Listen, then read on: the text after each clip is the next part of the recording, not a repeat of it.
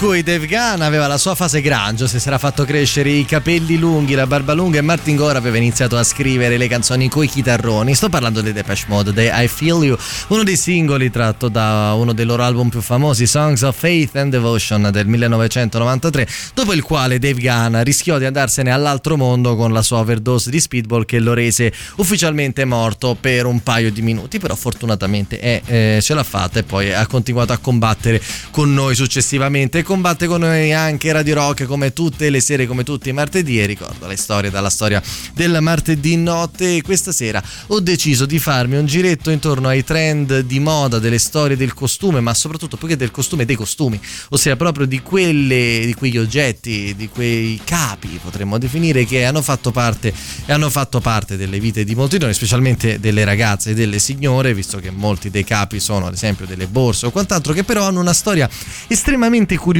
alle spalle che è un peccato non raccontare. E tra l'altro se magari tante volte ne avete qualcuna che conoscete che volete condividere 3899 106 600 come sempre su whatsapp su telegram o via sms una storia molto interessante così tanto per iniziare questo, questo racconto parte dalla borsa di, eh, di la, la Birkin bag la borsa Birkin che ovviamente prende il suo nome da Jane Birkin che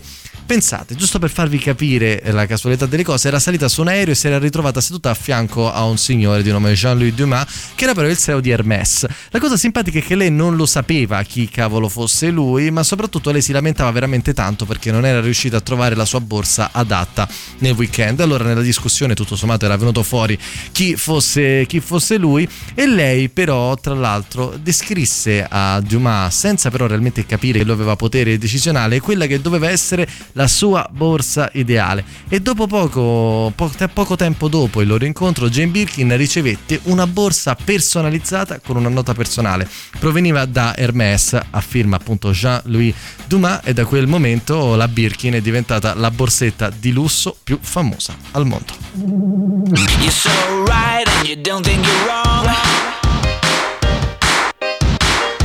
You're not on the list and you're not in my song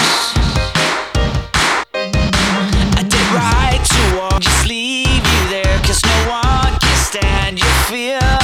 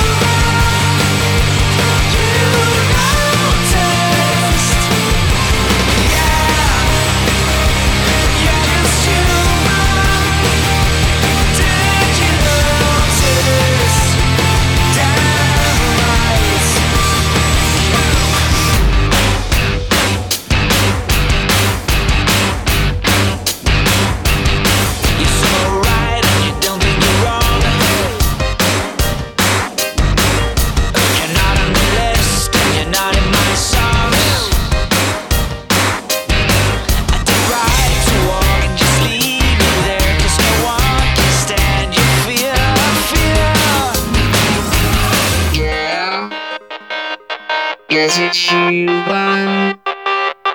Yes, it's human. You.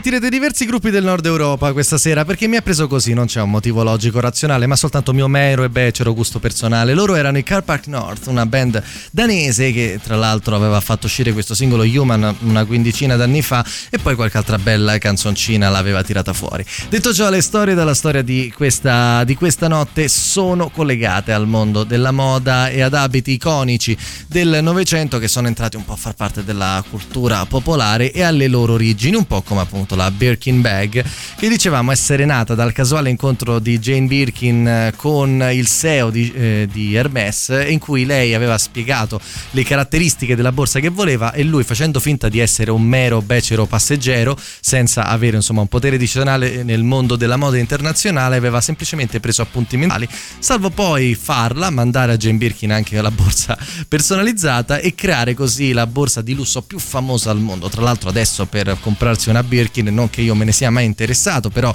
ormai sono andato a vedere perché mi sono un po' appassionato alla storia. Eh, una borsa, pensate, può arrivare anche a costare cifre stratosferiche. La più costosa valeva 377 mila dollari. Tra l'altro anche un ottimo investimento come immobilizzazione patrimoniale perché essendo collezionabile poi magari ve la rivendete e ci fate anche una discreta plusvalenza. Non so se la pensava così invece Coco Chanel quando decise di mostrare ai, a dei giornalisti la sua nuova collezione. Un, un abito, potremmo definirlo un capo, il tailleur Chanel, che in realtà lì per lì non, non impressionò così di tanto i giornalisti, non ottenne grandissime, grandissime recensioni ed era il 1923, eppure la storia sarebbe stata destinata un po' a cambiare.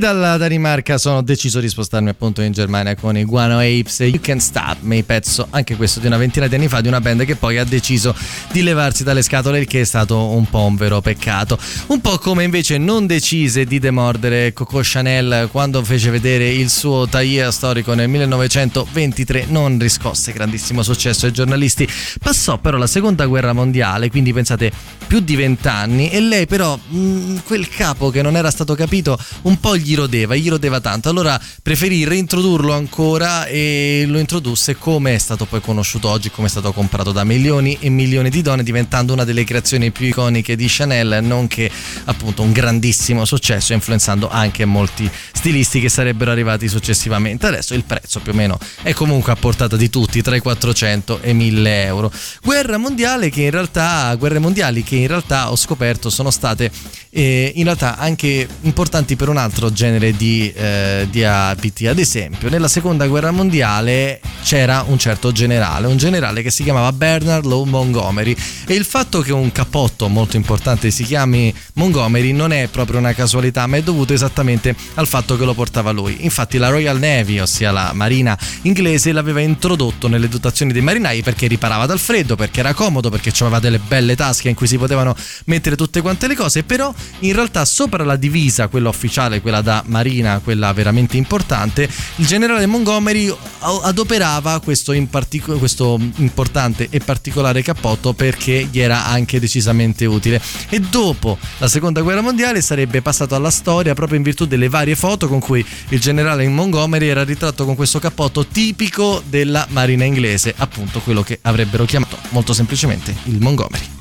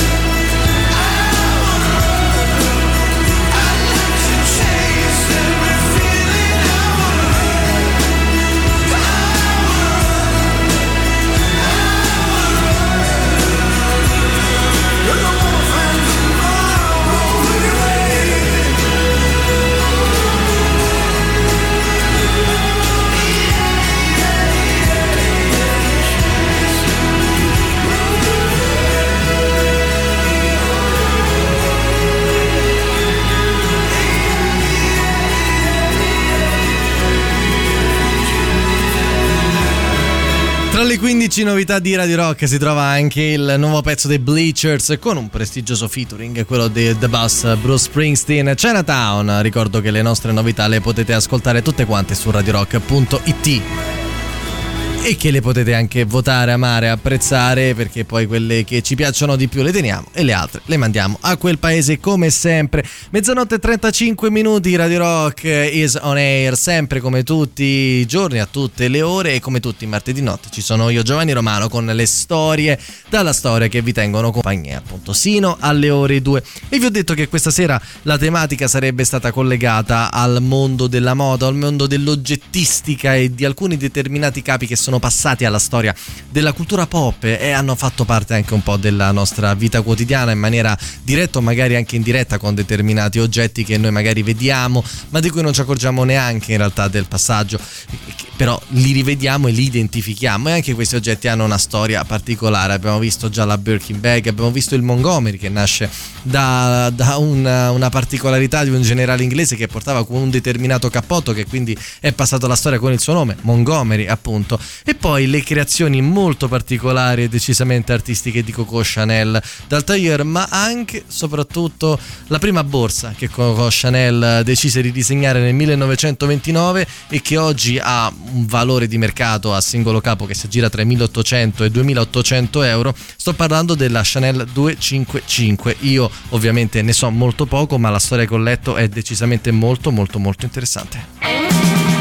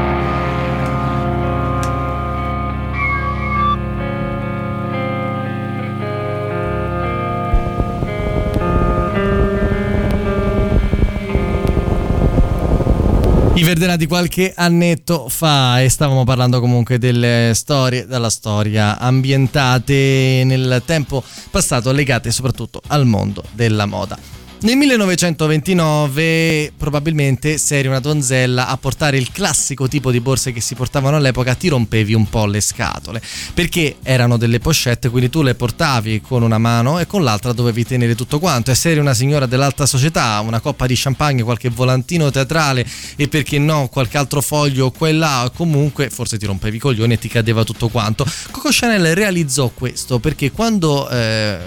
disegnò la sua prima borsa era una pochette, la utilizzò e si accorse che c'erano effettivamente delle difficoltà oggettive nel portarla in giro. E allora, diversi anni dopo, nel 1955, cambiò la storia delle borsette inserendo una tracolla e creando la Chanel 2.55, modificata appunto proprio per ragioni pratiche e l'avrebbe anche dichiarato dicendo me ero rotta le scatole di perdermi la borsa. Allora sapete che vi dico ci metto una tracolla che prima era vista come una cosa non proprio bella da vedersi per le signore, ma poi alla fine si riuscì anche addirittura a renderla una cosa accettata, perché voi direte era strano che le donne non potessero portare la borsa a tracolla, erano strane tantissime cose, tra cui anche questa, ma riuscirono a ottenerla e soprattutto la 2.55 di Chanel divenne una pochette, non più sia una borsa rivoluzionaria.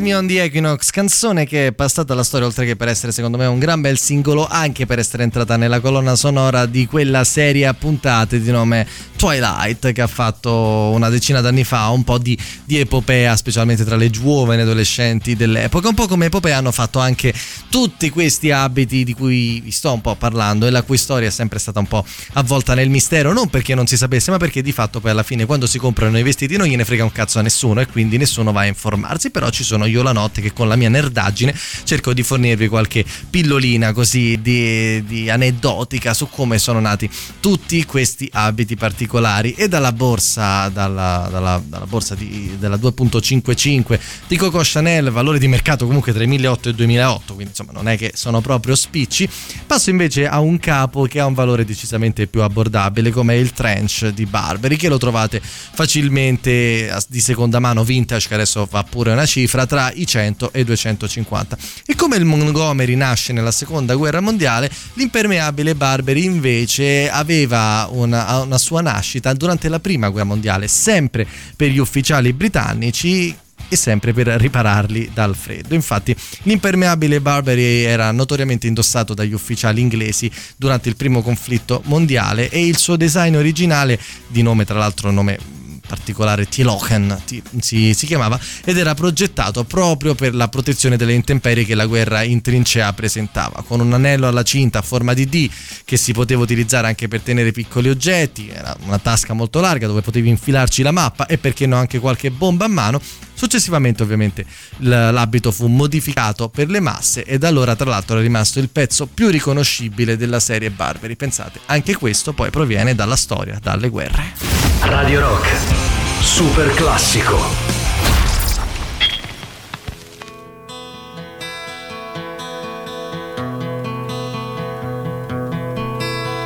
No one knows what it's like to be the bad man. To be the sad man behind blue eyes. No one knows what it's like to be hated, to be faded, to telling only lies. But my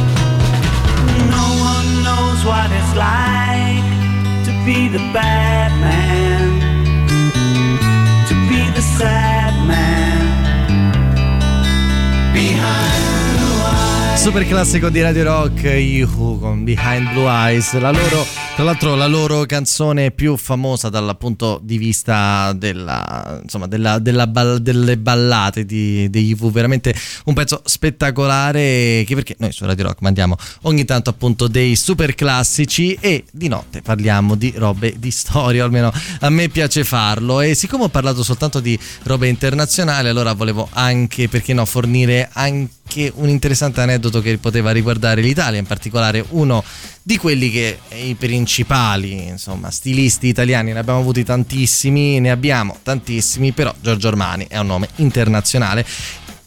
e fece nel 1980 debuttare sul palco mondiale un abito decisamente sui generis, The Power Suite, così l'aveva chiamato, e lo utilizzò per vestire Richard Gere in American Gigolo, un altro film comunque sotto certi aspetti cult, non dal punto di vista dell'impegno magari, ma dal punto di vista anche di una certa, uh, di una certa capacità di esposizione di alcune storie sui generis. Gli abiti rivoluzionari di Giorgio Armani, che è diventato anche famoso per questa sorta di sartoria destrutturata, ossia lui va a rivedere al contrario il concetto con cui un determinato individuo si deve vestire, non avevano la rigidità e la struttura soffocante classica per cui il capo d'eccellenza maschile, ossia il completo, è conosciuto, ma era molto più aperto sotto certi aspetti e si prestava anche a un utilizzo bisex, ossia sia le donne, sia gli uomini, ma anche le donne. E le donne in particolare fecero loro questo capo, adottando anche questo nuovo approccio, cercando di riuscire a mantenere una linea ben eh, tracciata, cercando di tenere appunto un certo livello di femminilità, ma impegnandosi a fare carriera e questo avrebbe anche aperto tutta un'altra serie di battaglie e avrebbe anche contribuito a renderle, a renderle ben più chiare sul piano internazionale. Marta sui tubi, vecchi difetti.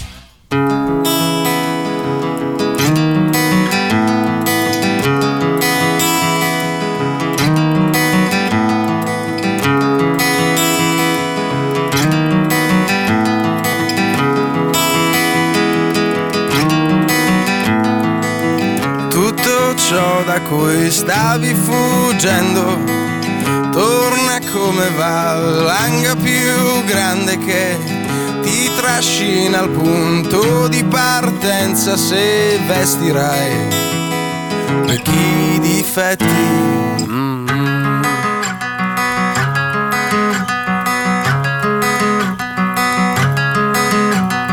Volami a fianco e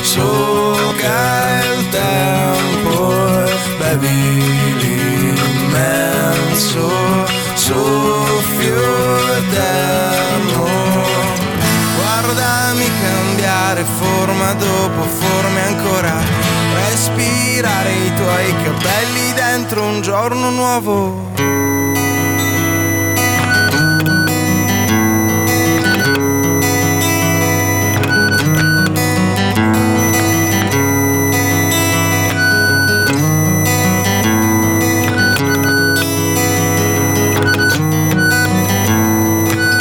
Nello spazio che adesso riempi c'è succo acerbo di densi silenzi che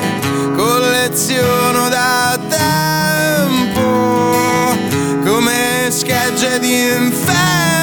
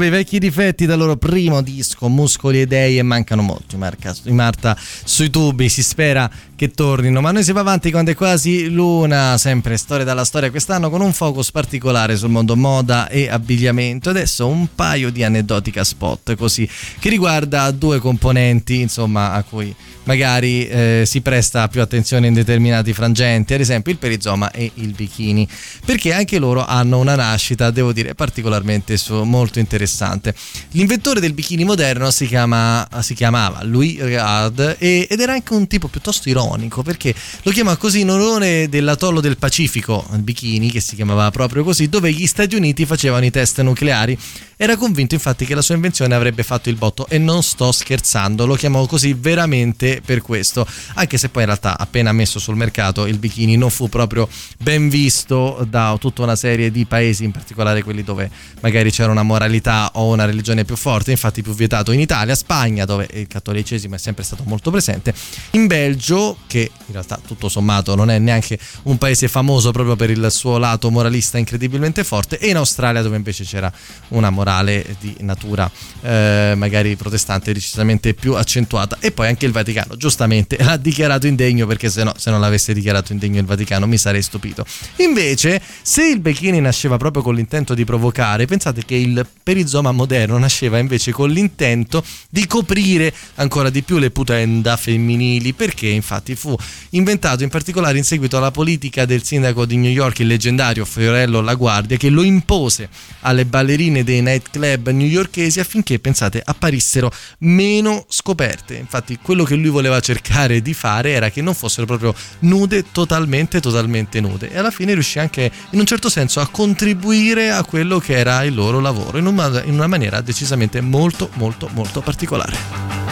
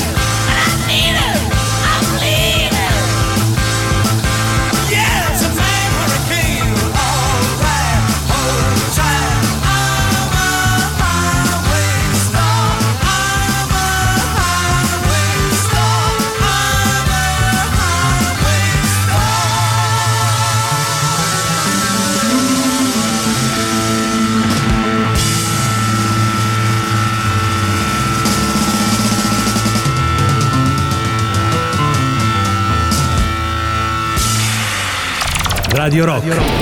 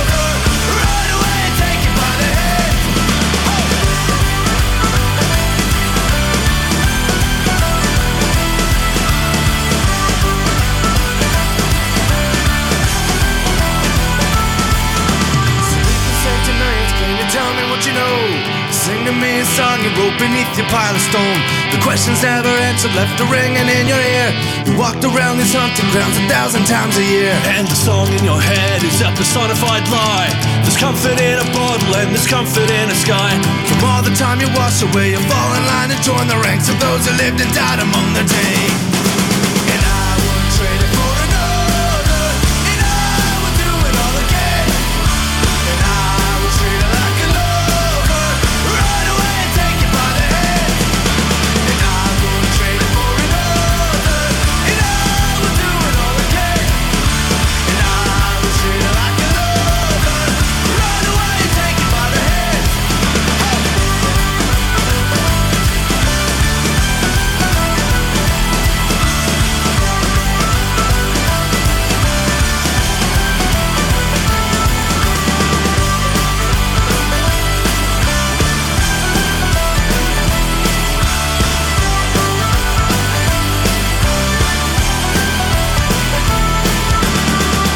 Jax, Send Millions su Radio Rock quando è l'una e 9 minuti, un'altra delle 15 novità, ricordo le trovate tutte quante su radirock.it, mentre invece su, sui 106 600 ma anche su radirock.it sullo streaming adesso ancora per una cinquantina di minuti ci sono io, sia Giovanni Romano, sino alle ore 2 con le storie della storia del martedì notte. E questa notte stiamo facendo un po' gi- un giretto su quelle che sono un po' le storie di alcuni dei principali capi di abbigliamento eh, del Novecento 100% che sono entrati anche un po' nella cultura pop e che molto spesso neanche ci accorgiamo che esistono, almeno parlo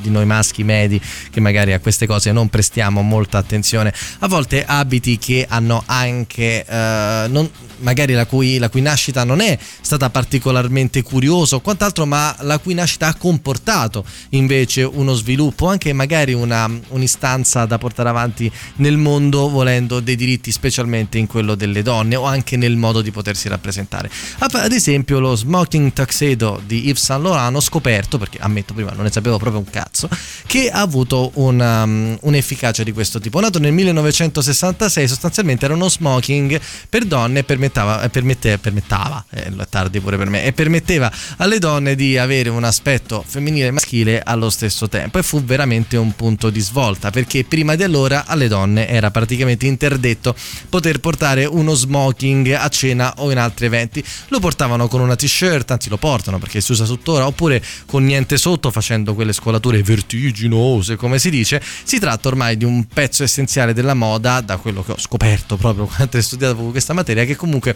superato la prova del tempo ed è diventato un must intramontabile. Tra l'altro ho visto che non costa neanche più di 500 euro, ma che come tanti capi di abbigliamento che neanche magari la cui creazione, come dicevo, magari non era neanche eh, così consapevole di comportare un cambiamento in quello che poteva essere l'abitudine femminile o di anche di manifestarsi nella società di un tempo, lo smoking tuxedo di Yves Saint Laurent è riuscito a ottenere questo risultato molto importante.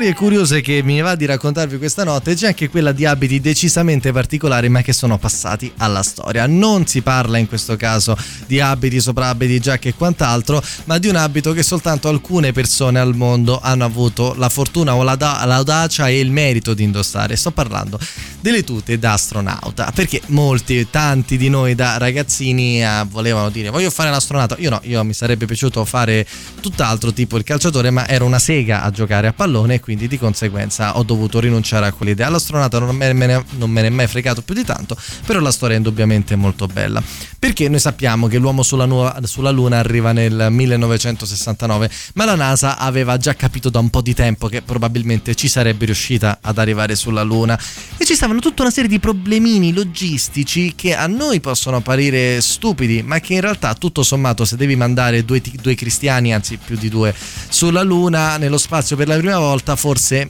è il caso che ti pone una serie di problemi. E allora la NASA nel 1962 invita ad una gara di appalto i fornitori, diversi fornitori per la costruzione di una nuova tuta, della tuta spaziale Apollo, della tuta spaziale ufficiale, della casacca ufficiale della spedizione che porterà Neil Armstrong e qualche altro amichetto sulla Luna. La tuta rappresentava la componente più iconica perché sapevano che sarebbe stata ritratta in tutte le foto, ma anche la più critica per la vita stessa degli astronauti, perché in realtà anche dalla tuta e da come sarebbe stata la tuta avrebbe dipeso la fine, l'esito in un senso o nell'altro della missione. Nessuno aveva risolto il problema di come costruire una tuta spaziale flessibile e portatile per camminare sulla Luna, perché non c'era mai stato quel bisogno finora e che doveva servire come una sorta di mini astronave vestita intorno ai- agli stessi astronauti. E questa è una brillante storia di sartoria, potremmo definirla anche di ingegneria sartoriale.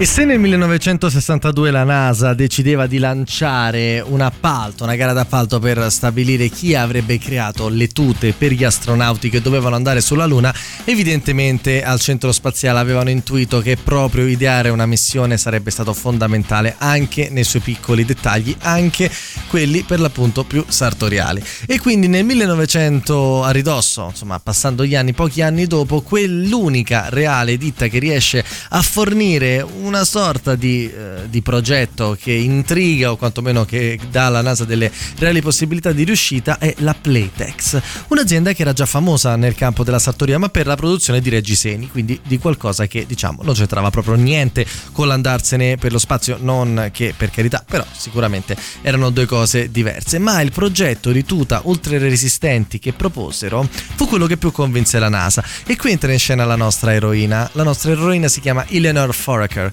che era la responsabile del reparto cucito che lavorava appunto alla Playtex producendo tendenzialmente vestiti per bambini. Insieme a molte altre operaie che lei gestiva, Eleonora fu messa proprio a gestire la task force, potremmo così definirla, che era incaricata proprio della produzione delle tute spaziali per l'Apollo, ma la sfida era che creare una tuta spaziale per una missione del- di questo tipo prevedeva un utilizzo degli strumenti normali come le macchine da cucito? No, decisamente no, perché gli standard di precisione richiesti erano talmente alti e talmente sofisticati, visto che si agiva in una zona priva della gravità e soprattutto in una zona dove nessun umano era mai stato, che era necessaria la mano umana più esperta che ci fosse per evitare qualsiasi forma, qualsiasi forma di danno potesse derivare o anche qualsiasi minuscola imperfezione. Ed è qui che la nostra sarta talentosissima vinse una grandissima sfida.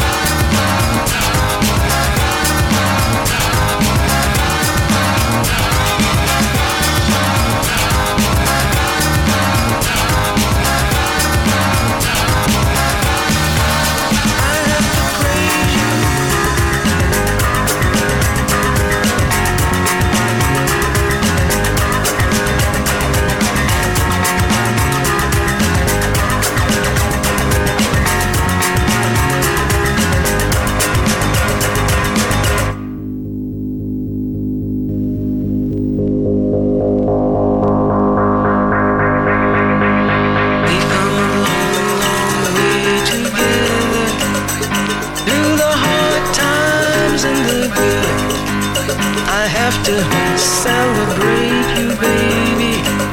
I have to praise you like I should.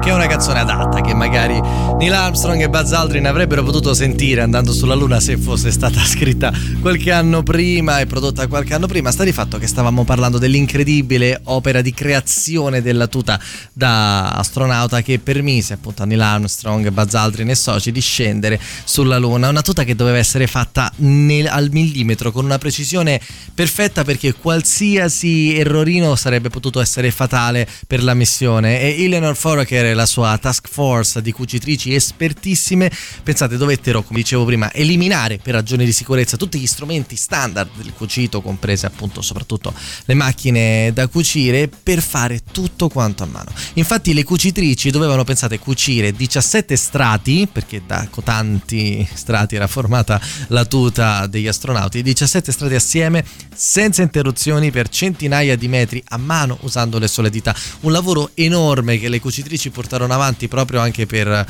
l'amore per, insomma, per, la, per la missione stessa e per quello che rappresentava per tutta la nazione. E c'era anche un costante rischio da tenere in considerazione cioè quello di perdere spilli, aghi, altri oggetti metallici appuntiti all'interno di una tuta spaziale. Questo poteva rappresentare un, un evento che addirittura poteva uccidere in maniera eh, incredibile eh, quelli che erano i piloti qualora si fosse aperta qualora si fosse aperta la tuta. E così la stessa Foraker venne incaricata pensate di gestire tutti gli aghi e tutti gli spilli. Tutte le cucitrici avevano a disposizione un determinato numero di aghi che ah, ricevevano e che dovevano riportare al termine in modo tale che non venisse lasciato perso neanche uno all'interno de- degli abiti. La missione riuscì e questa è storia lo si sa. Quello che non si sa è il costo della tuta di Armstrong che comunque insieme al pilota ha fatto il giro, anzi forse si vede più la tuta del pilota stesso, pensate più di 100.000 dollari dell'epoca che se li parametriamo a un tasso di cambio odierno, beh parliamo di un abito da 670.000 dollari, eh? costosetto andare sulla Luna, o meglio ben figurare sulla Luna. These waters are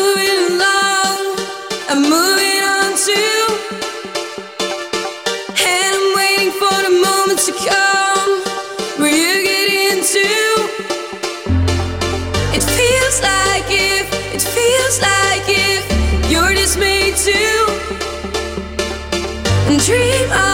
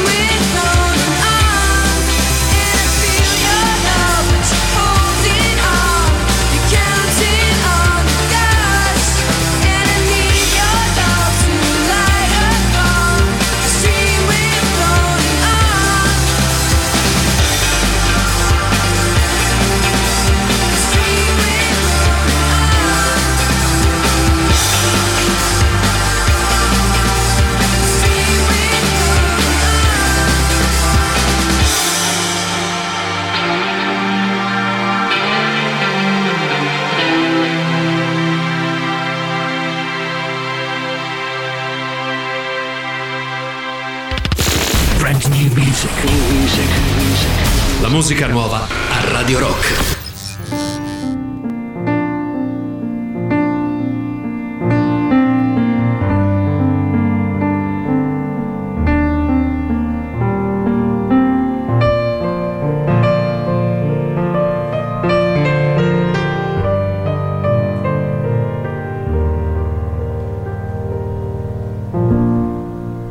If I could sail a galleon ship, across the sky, seek out mysteries while you sleep, and treasure money cannot buy. For you know I see you everywhere a servant girl, an empress. My galleon ship will fly and fall, fall fly and fly and fall deep into your loveliness. And if we rise, my love, before the daylight comes, a thousand galleon ships will sail ghostly round the morning sun.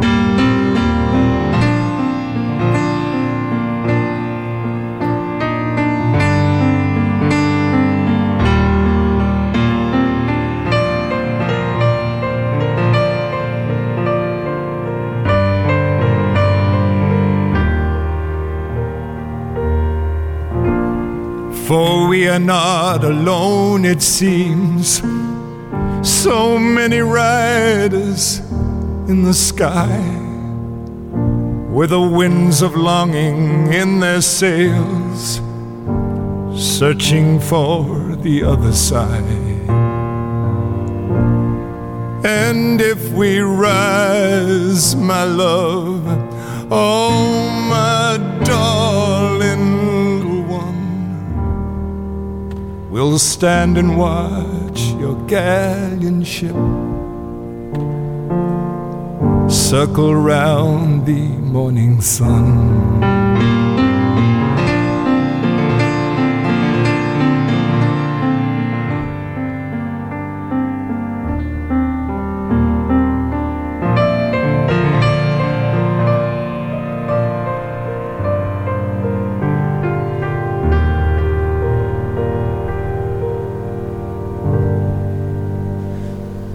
Ship, Nick Cave, eh, che era una delle altre 15 novità che si trovano qui su Radio Rock. Tra l'altro, novità a mio parere bellissima, è tratta da un live che ha fatto quest'estate, il 23 luglio, diventato poi appunto un album dal vivo vero e proprio per questo genio intramontabile, del genio tormentato, intramontabile della musica, dei insomma negli ultimi anni anche, visto che è riuscito a mantenersi in maniera egregia negli ultimi 40 anni. 1 e 38 minuti, Giovanni Romano, sino alle ore 2, ancora una ventina di minuti abbondanti insieme tra ovviamente la miglior musica di Radio Rock, anche perché se la mando mio che cavolo, deve, deve almeno essere molto molto bella, ma soprattutto le storie della storia dedicate a capi di abbigliamento e di sartoria che sono passati alla storia oppure che hanno un'incredibile nascita. Un capo che è indubbiamente passato alla storia è una sciarpa, eh, non si tratta di quella di Lenny Kravitz che ho mandato anche prima, che era tutta quella foto in cui si è visto Lenny Kravitz attorcigliato dentro una sciarpa, ma è una sciarpa di Hermès che risale al 1937, forse la sciarpa per eccellenza di Hermès, il foulard di Hermès, a essere veramente precisi, con una xilografia sopra che eh, era stata proprio disegnata da Robert Dumas, che era un membro della famiglia Hermès. E la stessa famiglia produceva queste sciarpe dall'inizio alla fine, acquistava la seta grezza dalla Cina, la filava, la rendeva un tessuto, la serigrafava, la vendeva e soprattutto la vendeva alle celebrità. La xilografia non ve la riesco a descrivere, però ha un'ambientazione molto particolare, un disegno con animali e quant'altro che è passato alla storia, perché se lo sono prese soltanto celebrità e allora la principessa Grace di Monaco ne utilizzò una come fascia per reggere il braccio quando si ruppe il braccio nel 1956, non era forse l'uso per cui era stato destinato, ma comunque passò alla storia. Il personaggio di Emily Blunt nel Diavolo Veste Prada fa volare una di queste mentre viene investita. La regina Elisabetta è stata anche spesso fotografata con una sciarpa Hermès che le copre il capo e pensate che negli anni 50 ci fecero anche un francobollo che la ritraeva mentre indossava una delle sue famose sciarpe e anche Jackie Audrey e Hepburn erano, appassionate di Hermès e si comprarono questo capo che tutto sommato vi portate a casa con 400 dollari ma che comunque è passato alla storia specialmente per l'essere stato sempre acquistato da celebrità.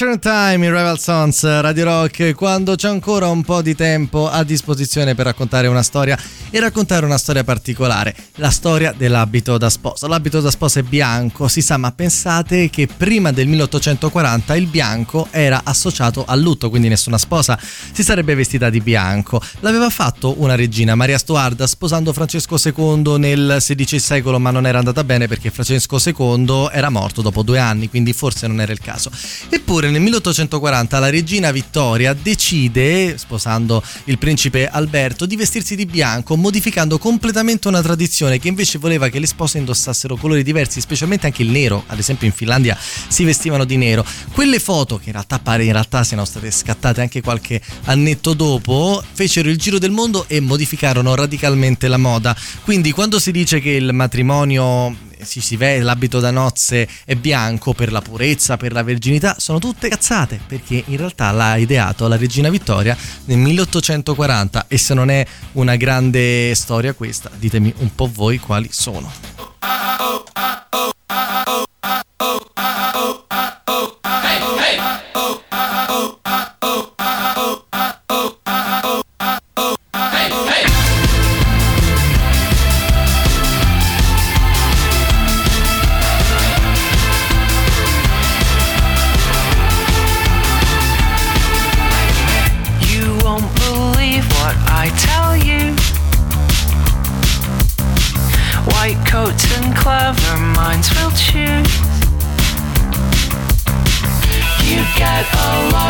This.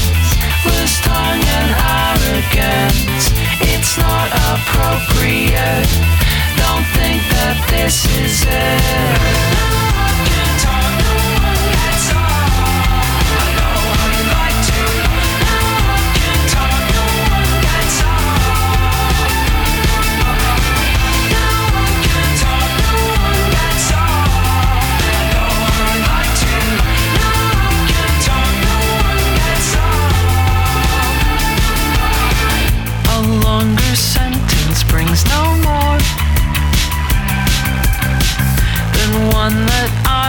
Said before. It's hard to compromise when I see through your eyes. It's just a common view. I guess it's lost on you. No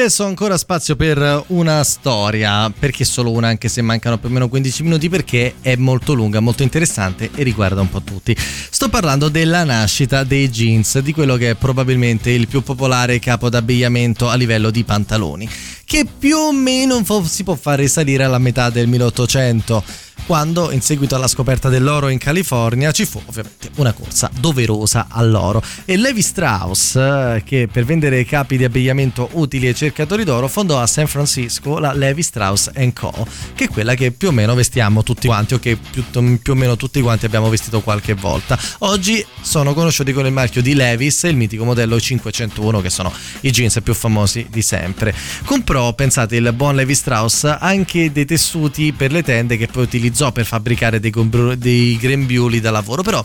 questi ultimi erano poco resistenti e scomodi, quindi Strauss provò a migliorarne le qualità utilizzando il denim, un tessuto resistente pesante e che aveva un caratteristico colore blu.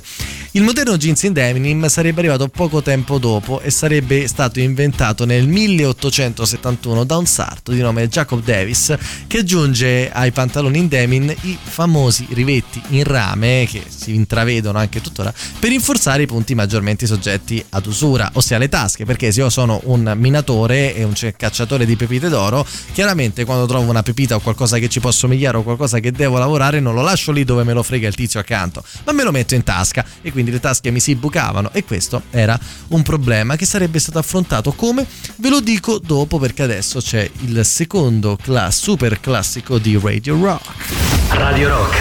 super classico.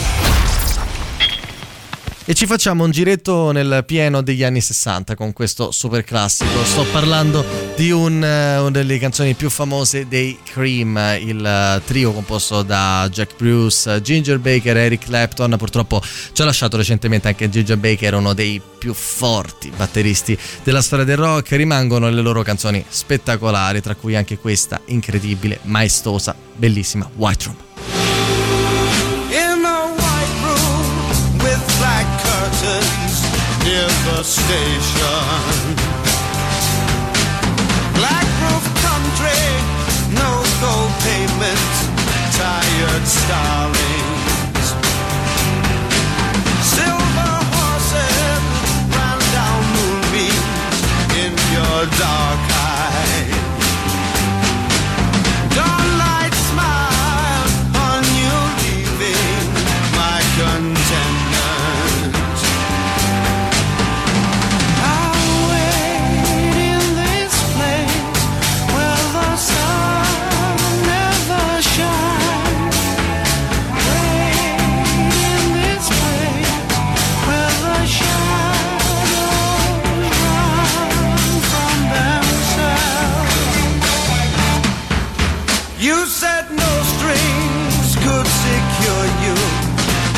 The station.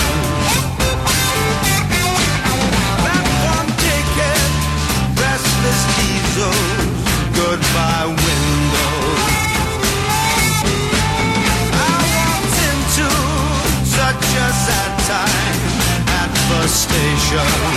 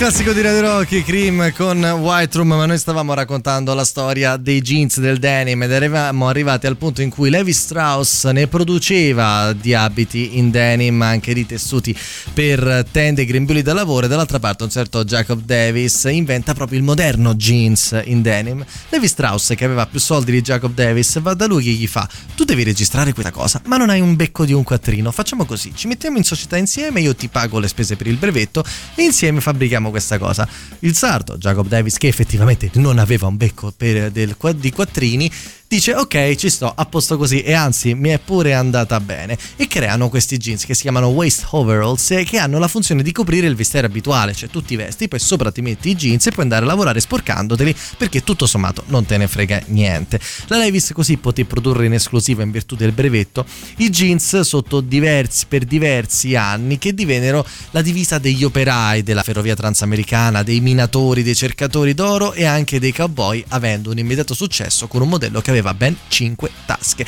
Questa grandissima fortuna di Levis, della Levis, sarebbe durata tuttora, ma ebbe un piccolo momento di eh, prima o dopo, quando nel 1890, quando ormai il tessuto jeans era diventato sinonimo dello stesso pantalone, scadeva il brevetto e qualunque produttore poteva quindi liberamente realizzare pantaloni simili e quindi si aprì il mercato alla concorrenza. I principali avversari sarebbero diventati due, Harry David Lee e Say Hudson, che avrebbero creato due marche che forse conosciamo tuttora, la Lee e la Wrangler. E quindi così continuò la storia, ma c'è un piccolo colpo di scena che voglio dire giusto alla fine, perché in realtà il termine di lingua inglese jeans si ritrova utilizzato sin dal 1567 e nel XVI secolo, pensate, era dal porto di Genova che iniziava la grande esportazione di quello che poi sarebbe stato ribattezzato denim, un, un, materiale che derivava dal fustagno genovese di qualità media, alta resistenza, prezzo molto contenuto, tinto con indaco che quindi aveva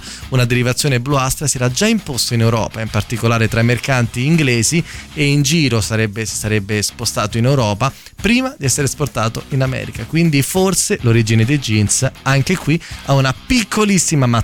tuttavia peculiare e curiosa origine italiana.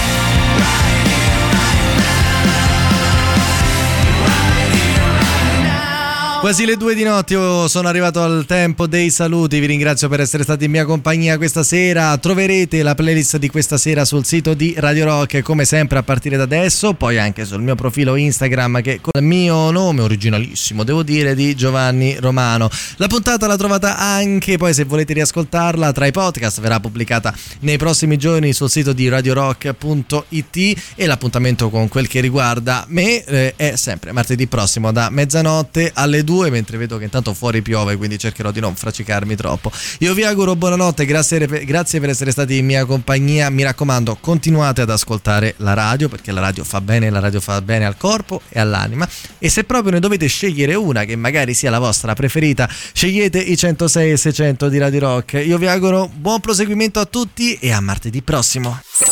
Radio Rock Podcast. Tutto il meglio dei 106 e 600 dove e quando vuoi. Radio Rock c'è e si sente. Anche in podcast.